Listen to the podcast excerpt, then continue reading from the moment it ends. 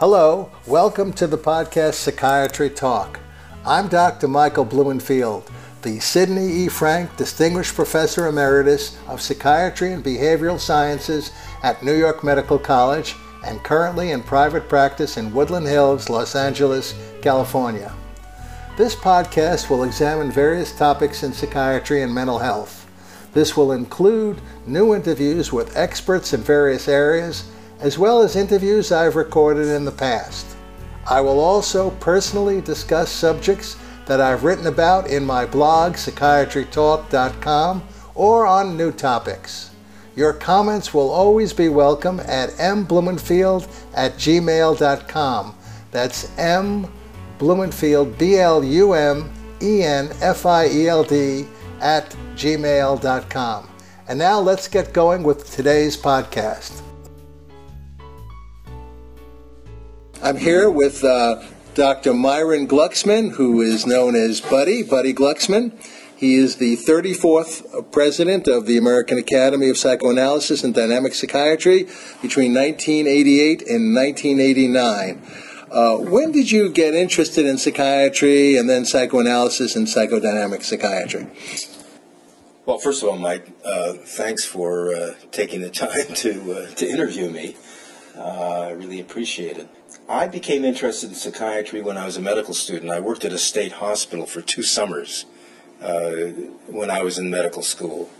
And uh, that was my first introduction, basically, aside from psychiatry lectures in medical school. But that was my first uh, introduction to uh, patients. And uh, I was doing some research then um, uh, at, the, at this uh, hospital at a research institute there on schizophrenia, and, and my job was to go up onto the wards and, and collect urine samples and blood samples from schizophrenic patients.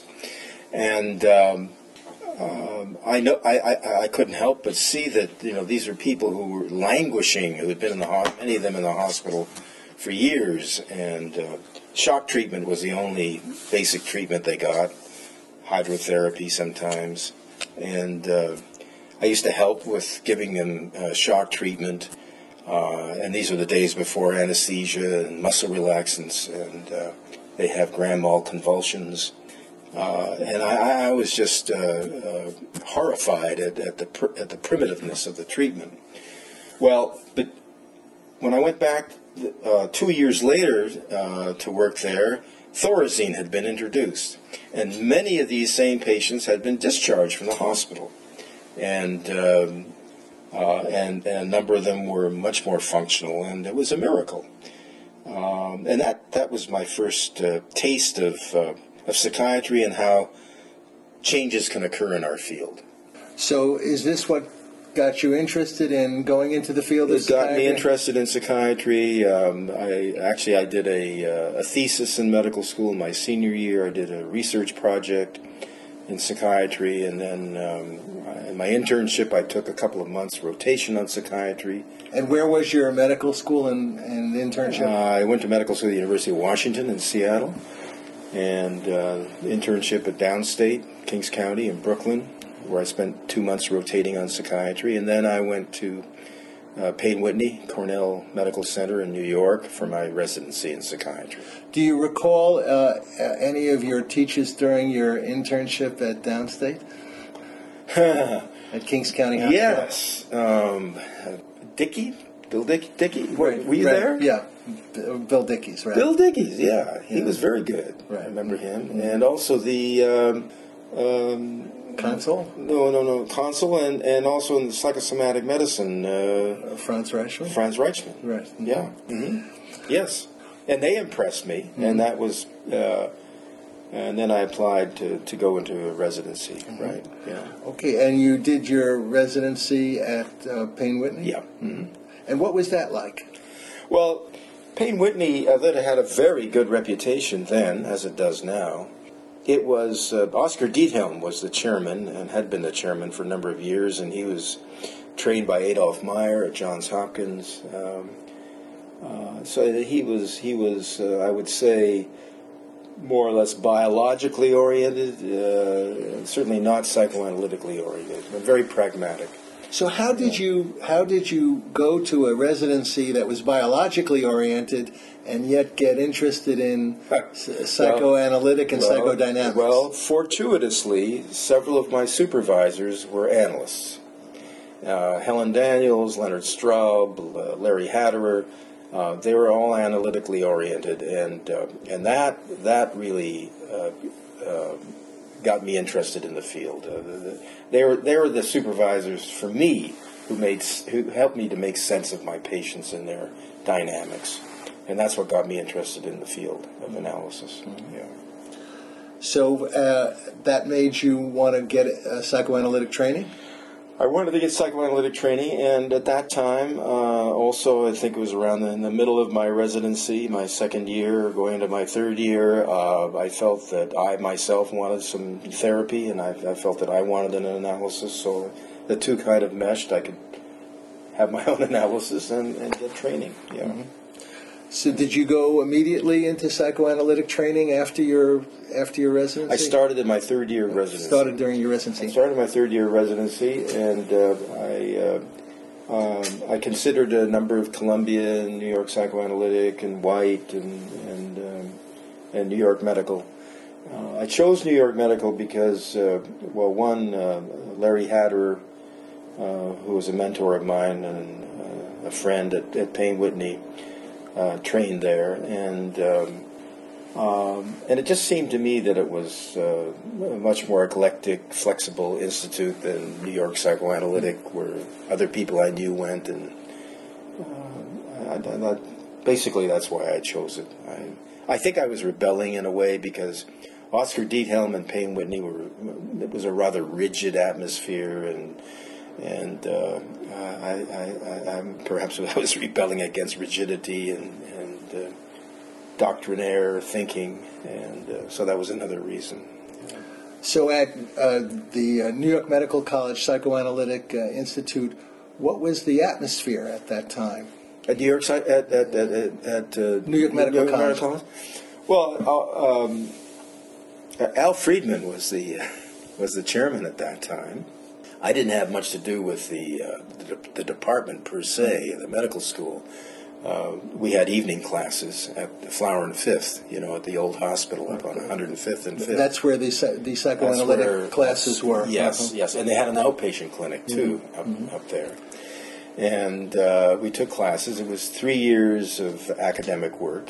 Uh, first year was mostly readings and Freud and so forth, and second year was more clinical and continuous cases, and the third year was pretty much all clinical. What about the orientation? The orientation of our institute was, well, as I say, was it was eclectic. Uh, it was, uh, it was, I would say, neo-Freudian in the sense that uh, um, emphasis was more on um, uh, not so we learned about certainly classical theory, but also neo-Freudian theory, adaptational theory. Uh, culture, the uh, the culturalists, so-called culturalists, were also a uh, A part of our institute. Um, uh, they were more in the spirit of uh, of the interpersonal people at William Alanson White, uh, and and not interpersonal, just interpersonal, but taking into consideration the the, the culture uh, in which people uh, were living and how that affected their uh, their dynamics and psychopathology.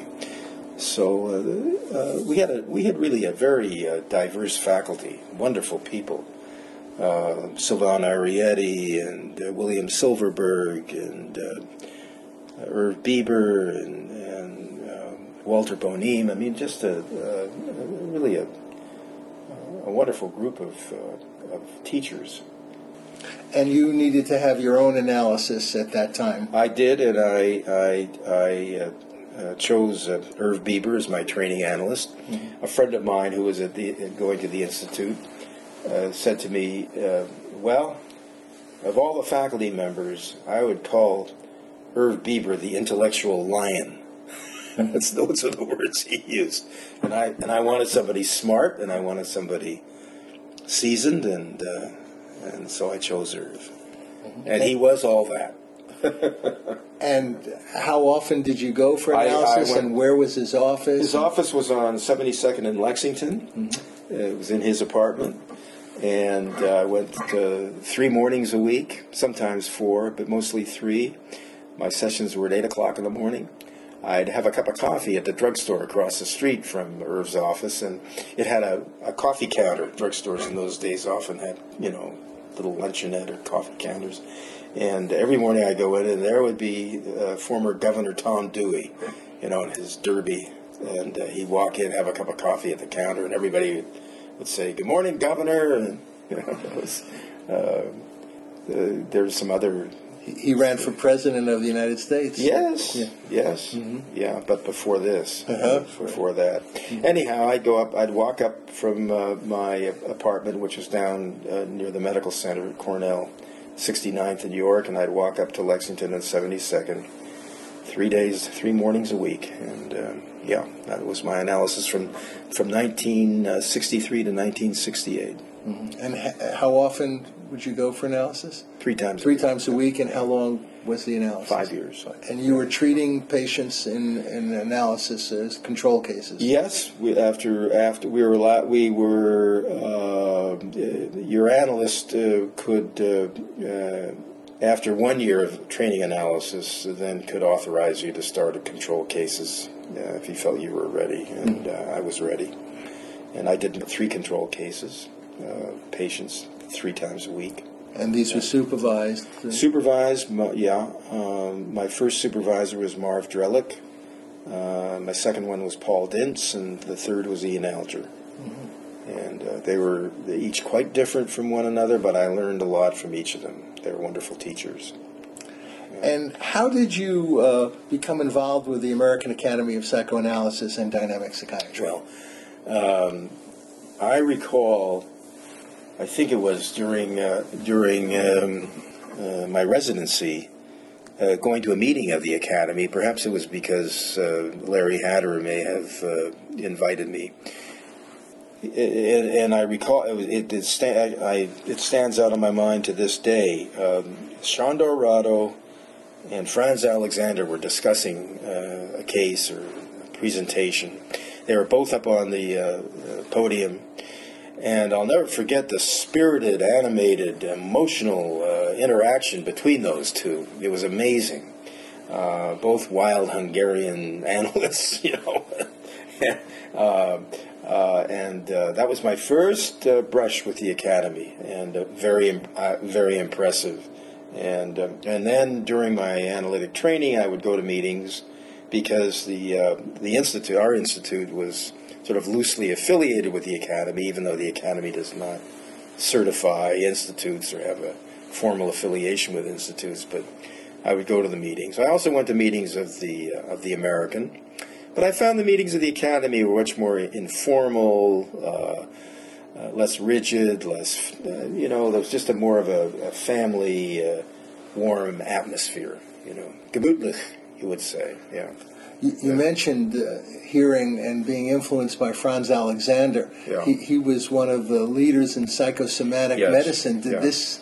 Did he influence you to go in that direction? Uh, no, not Franz Alexander per se, but uh, you know, when I finished my residency, I uh, took a, uh, uh, a half-time job at the Rockefeller Institute uh, on one of the research units uh, uh, with uh, Jules Hirsch, who was studying uh, obesity.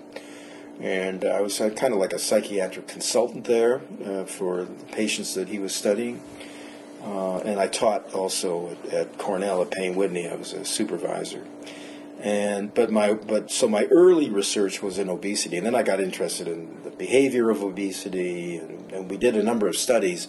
I stayed at Rockefeller from sixty-three until sixty-seven, and actually I became I really became I was there. Uh, As a as a research investigator, I had my own lab, and uh, of course that's where I became began interest became interested in psychosomatic work, and then I taught on the consultation liaison service at Cornell, and I became in nineteen sixty-eight I became the chief of liaison psychiatry at Cornell. Mm-hmm. Yeah. So during this time, you were becoming active in the academy? Yes. Uh, yeah. What kind of things did you do in the academy? Well, I basically at, at that time, I was still in my, my training, my training analysis. Uh, I, I would just attend meetings. Uh, I was not, a, you know, an officer or anything, but I would go to meetings, and and um, I became very interested. I think I be I think I made my maybe my first presentation actually was on the dynamics of obesity at, at one of the academy meetings, maybe in the late sixties. Mm-hmm. Yeah. Mm-hmm. Do you recall what the thesis of your presentation was? No, I don't. I, I don't. Okay.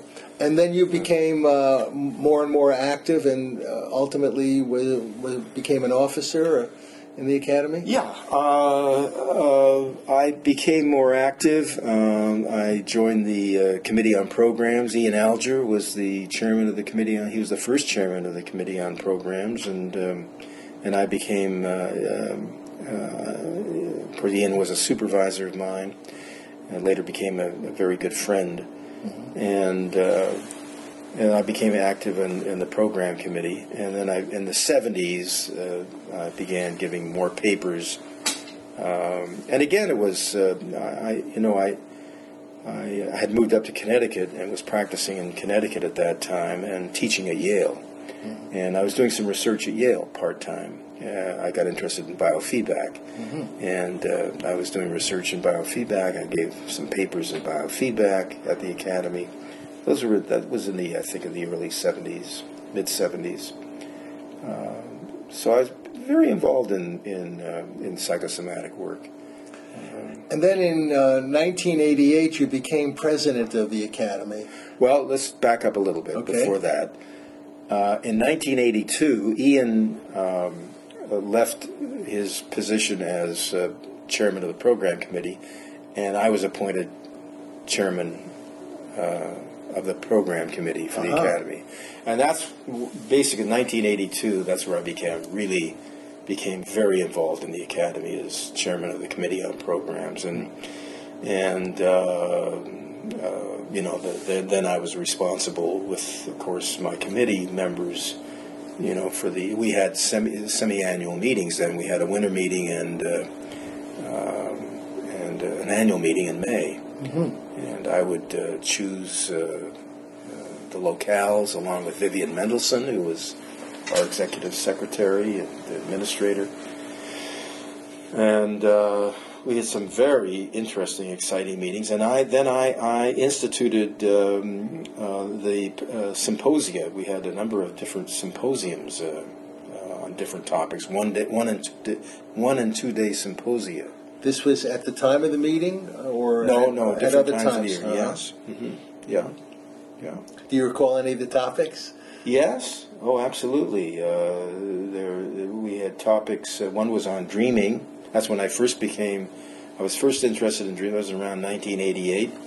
It was in Philadelphia. It was a dream symposium, and a, uh, actually, I co-edited a book with Silas Warner, another member of the Academy, on dreams that grew out of that symposium. We had other symposia on uh, women's, uh, the women's movement, on men's identity, on money and and uh, analysis. Uh, oh, uh, uh, uh, problems in the workplace. Uh, a number of different symposia that were very well attended and very popular at that time. And then I also began the travel. Uh, uh, uh, study tour programs in which uh, uh, we went overseas. We went to China, we went to Japan, um, uh, Southeast Asia. Uh, where we would, members of the Academy would, as a group, go to a different country and uh, then visit psychiatric facilities and mm-hmm. have meetings with other analysts in those countries. And those, uh, and uh, I led a group to China in, in nineteen eighty-four. Just after it had opened up. Uh, Were, was there interest in psychodynamics in China at that time? There was. Uh, there, there was. There. There was. We. The the, the the hospitals that we visited, of course, were. Uh, the treatment was very much biological, ph pharmacologic, but but also very very. Uh, Uh, group and community oriented. Being China was, you know, uh, uh, a lot of work therapy and so forth. But they were interested in, in individual therapy. They they they uh, they didn't know anything about it. It was not done at that time in China, but they were very interested in it. Um, and I actually I gave some lectures uh, in China on my biofeedback research. Uh, one one anecdote is uh, in uh, at the uh, medical school in Xi'an, uh, China. Uh, you know, that's the t city where the, all the warrior, they discovered all these warriors, right. clay warrior. Mm-hmm. uh, anyhow, uh, I was giving a lecture, and I, I, I, I was giving an example of, of desensitizing a, a patient who was phobic of different foods, and I present her foods in the laboratory, and we'd measure her blood pressure and heart rate and galvanic skin resistance and so forth, and really document her. Her becoming less and less anxious and phobic, you know, physiologically. And I threw up a slide. I brought slides, and without thinking, I put up a slide, and the heading of the slide was rice phobia. Of course, I had a translator, and the translator, you know, said right, and I immediately realized, my God, this would be like having a hamburger phobia in America, or French fries. And everybody in the audience laughed. They couldn't get over that, that somebody would have a rice phobia. Yeah, but it was it was very. I, I, we met Chinese psychiatrists and students. They were all very interested in what was going on in in our, in, in the United States in in in, in our field. During your uh, active time as president, or working your way towards being president, uh, you were involved when when the Academy um, had a building in Manhattan. A yes, building. yes. What, oh, what was very, the story on that? The story on that was um, when uh, when I first joined the Academy, we had we rented an office near Grand Central Station. It was on fortieth street. Um, I think between Lexington and third, um, I believe that's where it was. But uh, anyhow, uh, uh, that was our office. But we uh, we we felt that we wanted a permanent office, and one that, you know, would have a library and conference rooms where we could hold uh, meetings and so forth. And so there was a search committee. I was on the search committee. Uh, Ian Alger was the head of the, the committee, and we found a space uh, on nineteenth street, just off Park Avenue, between uh, Park and Madison. Uh, it was on, I think, the sixth floor of a building, and uh, we we had a, a, a fund drive, and we raised. It cost us in, somewhere in excess of three hundred thousand dollars. This was nineteen eighty, maybe eighty-three, eighty-four, something like that. Uh, it was a whole floor in the building, in the sixth floor. We uh, purchased it. Um, purchased the floor.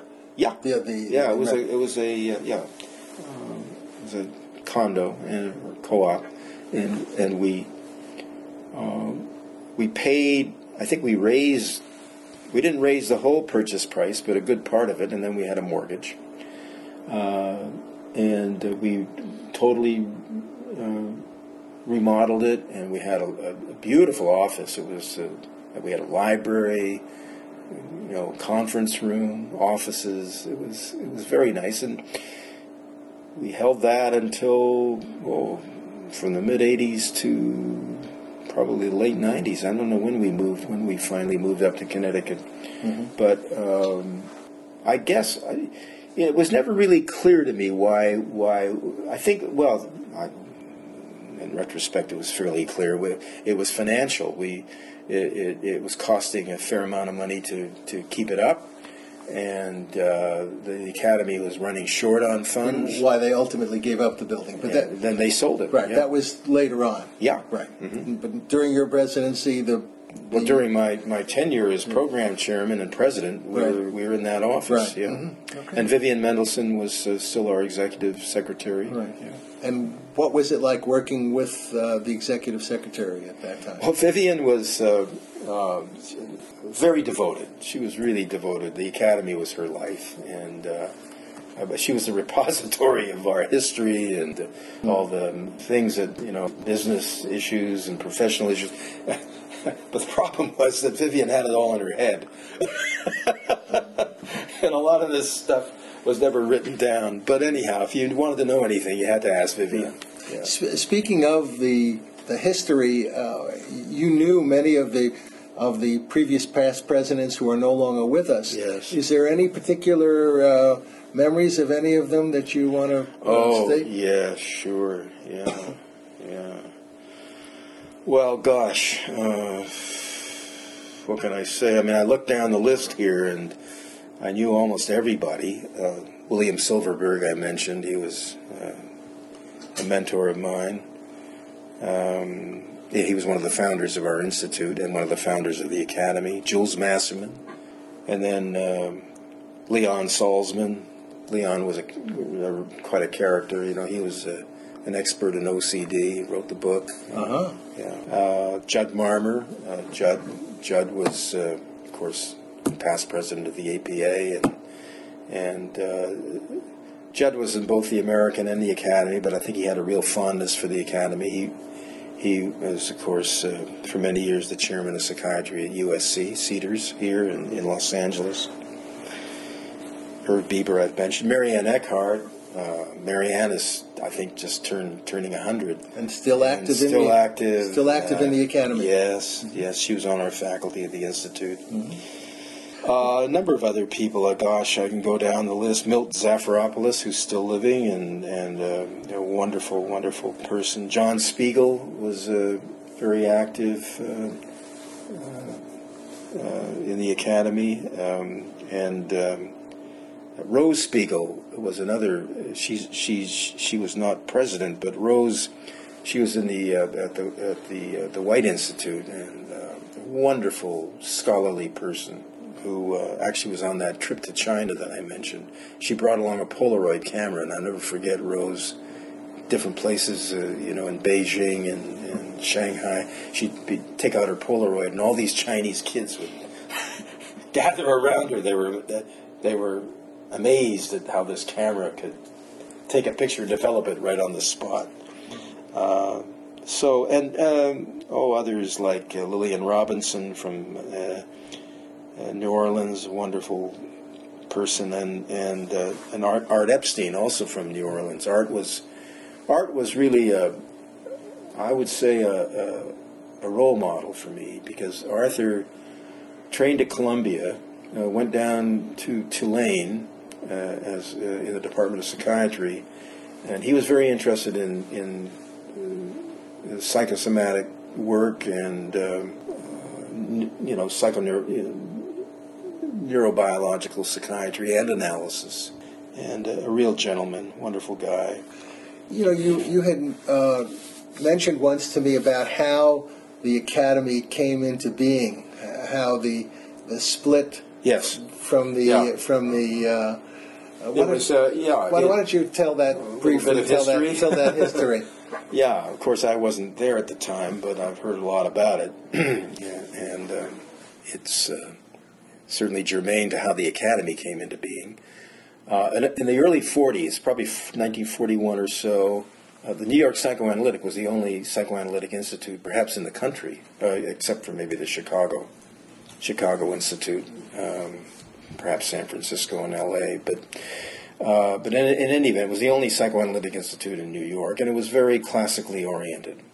And uh, uh, several of the several of the uh, uh, teachers, uh, faculty members at New York Psychoanalytic, uh, had disagreements uh, um, with the, uh, shall we say, the the uh, the theories and doctrines of the of the institute. Uh, uh, Uh, Karen Horney, for example, uh, uh, took umbrage or exception to the fact that women had a masochistic uh, position in relationship to men, and, and uh, Clara Thompson uh, was interested in relationships and not so much the intrapsychic, but rather the interpersonal, and so on and so forth. Uh, uh, Sándor Radó uh, uh, uh, had problems with instinct theory.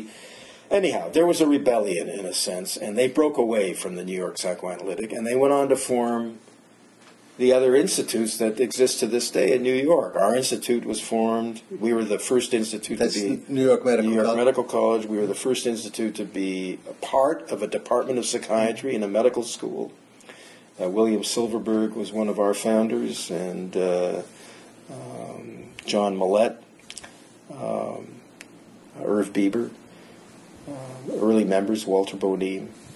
And uh, Clara Thompson went on to form William Alanson White, uh, Sándor Radó, the Columbia Institute, Karen Horney, the Horney Institute. That's how they all formed. Now, they broke away from New York Psychoanalytic, and with that, they felt that they what, uh, uh, of course, the American Psychoanalytic was the umbrella psychoanalytic organization in, in, in this country, and uh, and they certified or licensed the institutes, including New York Psychoanalytic. Well, these people have broken away. They were now persona non grata at the American Psychoanalytic. And they wanted to form their own national psychoanalytic organization. And they wanted it to be eclectic, non-doctrinaire, open to all new ideas, or at least responsible uh, you know, theories and practices in the analytic field. It was a real cha- sea change. And they they really wanted fresh air, so to speak, in terms of analytic theory and, and practice. So they formed the Academy. It was formed in nineteen fifty-six. Uh, the founding members, I think I mentioned some of them, uh, um, uh, Silverberg and uh, Judd Marmor and uh, Harold Leaf and Roy Grinker, Sándor Radó, Franz Alexander. I mean, these were these were really heavyweights in the uh, in psychoanalysis at that time in the country, and uh, so they formed the Academy, and part of our, still part of our charter, part of our constitution, if you will, is that it's an organization, a national psychoanalytic organization devoted to furthering theory and practice, non-doctrinaire, accepting ideas, all responsible ideas, focus on research uh, in the field, um, and inviting people from other disciplines. It was, and of course, uh, still is, medical. Uh, it was, uh, of course, again, you have to understand at that time, everybody who was an analyst was an M D. Right. That's not the case now, uh, but at that time it was, and it and and and so the Academy certainly had. Uh, speaking of history. Uh, not too long ago, we had quite a, a vigorous uh, discussion or debate about whether to uh, have non-M D fellows in the Academy, um, and uh, that was uh, voted down. We do have scientific associates and others who are non-M Ds, who are uh, either who are analysts or made contributions to the field, but the belief was and still is that Uh, this is a, a uh, uh, the psychoanalytic or uh, psychiatry, psychodynamic psychiatry, um, uh, is a meaningful medical subdiscipline in medicine, and uh, so that so that that's really uh, how it came into being, and what it is now still. Well, what about the decision to accept members who did not have formal psychoanalytic training, but yet had taken courses and special interests. Oh yeah, in psycho- well we had we we psychodynamics. Yes. Yeah, that that was while I was. Uh, that was a significant uh, event. Yes, that was. Uh, I forget what year that was. I I think it was before I was president, but I was on the committee. I think I was on the. Uh, forget what committee it was. Well, the education. What was the committee. thinking? What the was thinking the... was that that there were people who. Um, certainly were interested in dynamic psychiatry and psychoanalytic work, who had taken training, maybe had not totally finished their training for one reason or another, but but were practicing analytic uh, work, uh, psychiatry or analytically oriented uh, therapy, and or had made contributions to the field in terms of teaching and research, and that Uh, who wanted to be a part of a an organization and uh, to be members and to, to contribute, and so we set up a uh, an equivalency, basically, uh, I guess, kind of like high school equivalency type of thing. That we looked at their credentials, and uh, and still do, uh, and uh, and we, if, if it's if it's thought that they have had a sufficient amount of training and uh, uh, both clinical and uh, academic, that uh, that they can be granted uh, fellowship, yeah, mm-hmm. if they're M Ds, right? Yeah. Uh, in regard to your work, I know you've done a great deal of work in dreams. How did that come about? um, it came about, well, I've always been interested in dreams, basically because uh, Walter Bonime, who was one of, as I mentioned, one of my mentors, teachers, uh, uh, and published what still I think is a classical book, uh, The Clinical Use of Dreams. Um, he influenced me a lot about dreams um, and uh, their use in, in treatment, in therapy. Uh, and then I, I uh, when I was program chairman, I sponsored a symposium on dreams that was in Philadelphia, I think in the late eighties. Uh, and S uh, Silas Warner, Cy Warner, who was a member of the Academy from Philadelphia, was my co Uh, chairman of that uh, symposium, and it was a two-day symposium on dreams. We had, you know, many of the dream experts from around the country come and speak, and uh, Cy and I pu published or co-edited a book uh, called "Dreaming the Royal Road: uh, uh, Dreams in Pers Dreaming in, or Dreams in Perspective: A New Perspective, the Royal Road Revisited." And yeah, we published it on, uh, back in eighty-eight.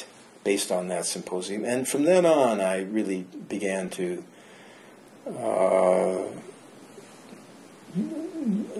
uh, get involved in clinical research. And you have a more recent book on dreams, uh, also. I published a I published a book in two thousand seven, "Dreaming: An Opportunity for Change." Yeah, and for the past oh ten, twelve years, I've been working with Milton Kramer.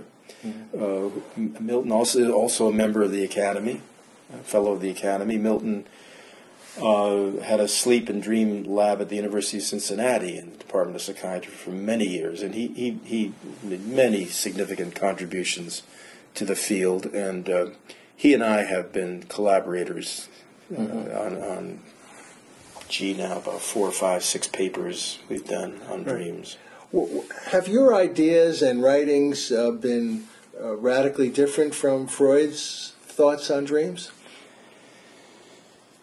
Radically different. Or have, have they, how have they been, are they different, or how have they been different? Yes, yes. Well, yes and no. I um, uh, first of all, uh, you know, Freud, of course, was a genius, and and uh, if it weren't for Freud, I don't think we would have paid, or our field would have paid, the kind of attention it has to dreaming and the meaning of dreams, or the, the function of dreaming. But um, I pay uh, uh, uh, I pay much more attention to manifest content, and Milton and I, because for one reason it's it's uh, it lends itself more to research, to to be objective about dreams and the content of dreams.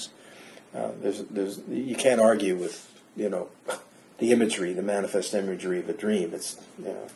And you can look at it and objectify it and rate it much more easily than latent content, which, of course, is dependent on the person's associ- the dreamer's associations. But I still use and, and rely on latent content, and in that sense, of course, um, that's based on Freud's uh, discovery of the meaning of latent content. Has modern science and uh, research in dreams uh, changed uh, our understanding of dreams? Oh, yes. Yeah. I think with the advent of sleep laboratories and, and uh, looking at dreams and sleep over the last fifty, sixty years, uh, it absolutely has changed our understanding. We, we, we know now that the dreams serve uh, vital functions, uh, that we, we couldn't function basically without dreams. Uh, we know that dreams are involved with uh, memory processing, problem solving, learning. Uh, you know, that that uh, uh, they're just they're they're necessary. They're necessary just for, for mental homeostasis. And you, you know, there's research that if you deprive a person of their R E M sleep, of their dreams, that they can become totally disorganized and even psychotic. So we know that that, that dreams are, are essential for our mental well-being. Uh, now, Freud taught that too, but Freud, he didn't have the advantage, you know, of the sleep research that, that, that we've had, or the technology. But he, but he felt that they were essential too, but for different reasons. Yeah. Well, he, he may not have seen uh, the future of research, but uh, as we now look towards the future of our profession, do you yeah. have any thoughts about any important issues that have to be dealt with, or any predictions for the future? Well, that's a loaded question. uh, I could divide that up into different areas. One would be clinical practice, the other would be research, uh, and the other, and the third would be education. But let me talk. Let me talk first about practice. Uh, I think there's been a an enormous change in, in the way we practice psychiatry now. Of course, you know, it'd be redundant for me to, to go into that, but but uh, uh, of course the focus has been a lot more on pharmacological interventions, and much of it for the good.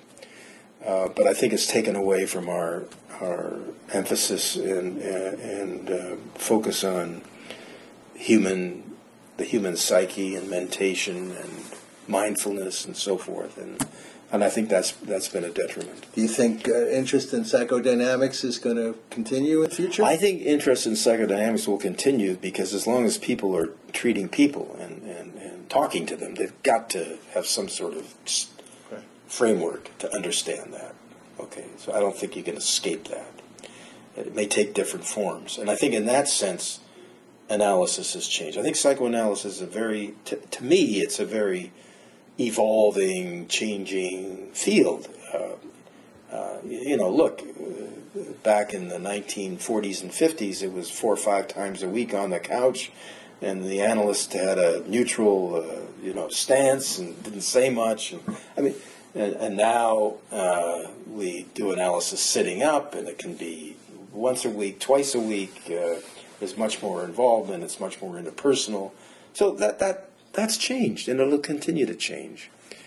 Our definition of, an, I think, of, of analysis, of, of psychoanalysis, has changed because of that. That's one thing. Uh, and but by the way, that touches on education. I think that. Uh, Uh, our institutes and the way we train analysts has to change. Uh, the majority of analytic candidates now are not M Ds. Residents just don't go into analysis. Too long, too expensive. Their training has not emphasized it like it did for, for me, for you perhaps. Um, so we need to change uh, the way we educate uh, psychiatrists and those who are interested in dynamic work. I think that has to be much more incorporated into residency training. That's what I tried to do at New York Medical College, as you know, and even in our own institute, just to to uh, uh, institute uh, you know, a two-year course in psychodynamic psychotherapy, psychoanalytic psychotherapy. Um, residents will do that now. They have they, they will take the time to do that, but uh, whereas uh, they're reluctant to devote years and.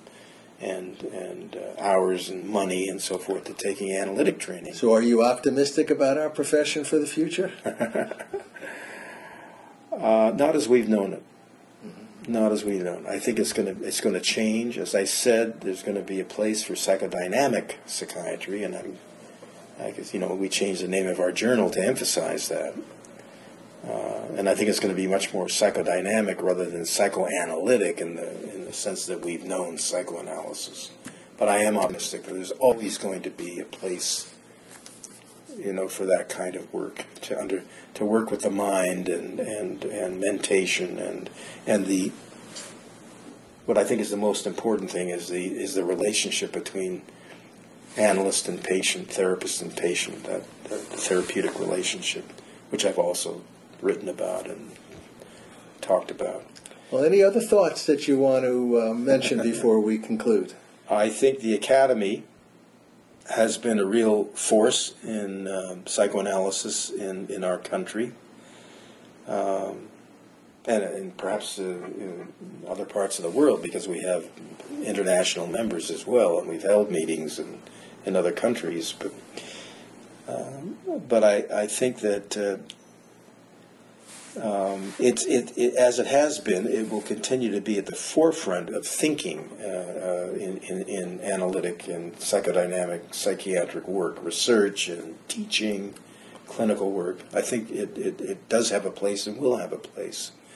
In terms of its medical orientation, um, I, I, I, I'm one of those who believes that um, we should be identified as physicians, and uh, just physicians interested in, in psychodynamic work with, with patients.